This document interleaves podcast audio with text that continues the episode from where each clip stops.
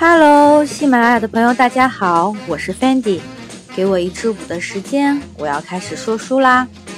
那之前我们聊伦巴舞的时候，就感受到了古巴的性感奔放的气质。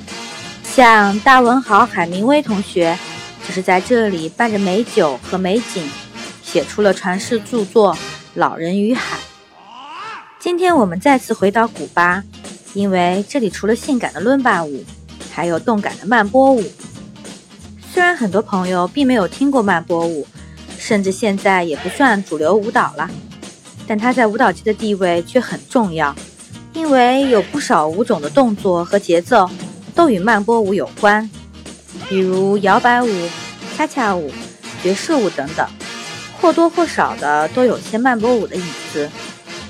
它和很多拉丁系的舞蹈一样。都是非洲和拉美文化融合的产物。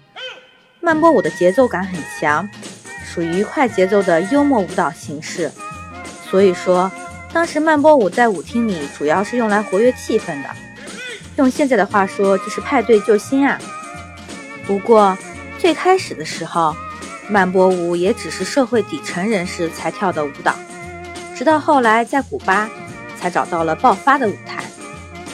这里我们不得不提到一位伟大的古巴艺术家，他就是佩雷斯普拉多，也被后人称为曼波之王。他在19世纪40年代把曼波舞带到了古巴首都哈瓦那最有名的夜场，叫纯品康纳夜总会。在这里，众多拉美的音乐家和舞蹈家被曼波舞所吸引，并开始基于这一基础的舞蹈形式。根据自身的特点，创立了不同的慢波舞流派，慢慢的将慢波舞变成了时尚文化。有一部美国电影叫做《辣生舞之齐名哈瓦那》，里面巧妙地影射了美国和古巴之间微妙的关系，也完美诠释了慢波舞的魅力。电影里的美国女孩 c a s i 和古巴男孩 Javier 在哈瓦那的黑玫瑰酒吧相识。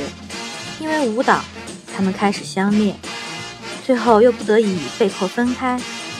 而当时的美国和古巴也正处于从巴蒂斯塔政府与美国的蜜月关系到卡斯特罗与美国反目的历史节点上，所以对历史和舞蹈感兴趣的同学可以好好的欣赏下这部电影。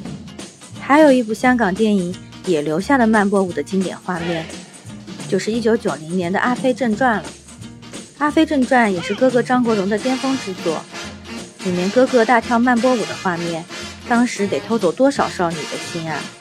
而且我一直觉得哥哥不是那种特别帅，但是属于特别有味道的明星，就是有点 man，又有点妖艳。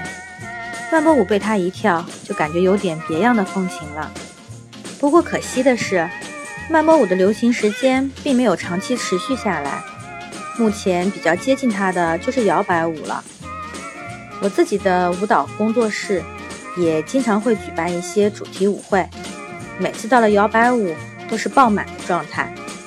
如果慢波舞能够再次普及的话，相信一定会是有很强大的群众基础。再怎么说，它也曾经辉煌过嘛。那感谢收听本期的 Fendi 侃舞蹈，我们下期见。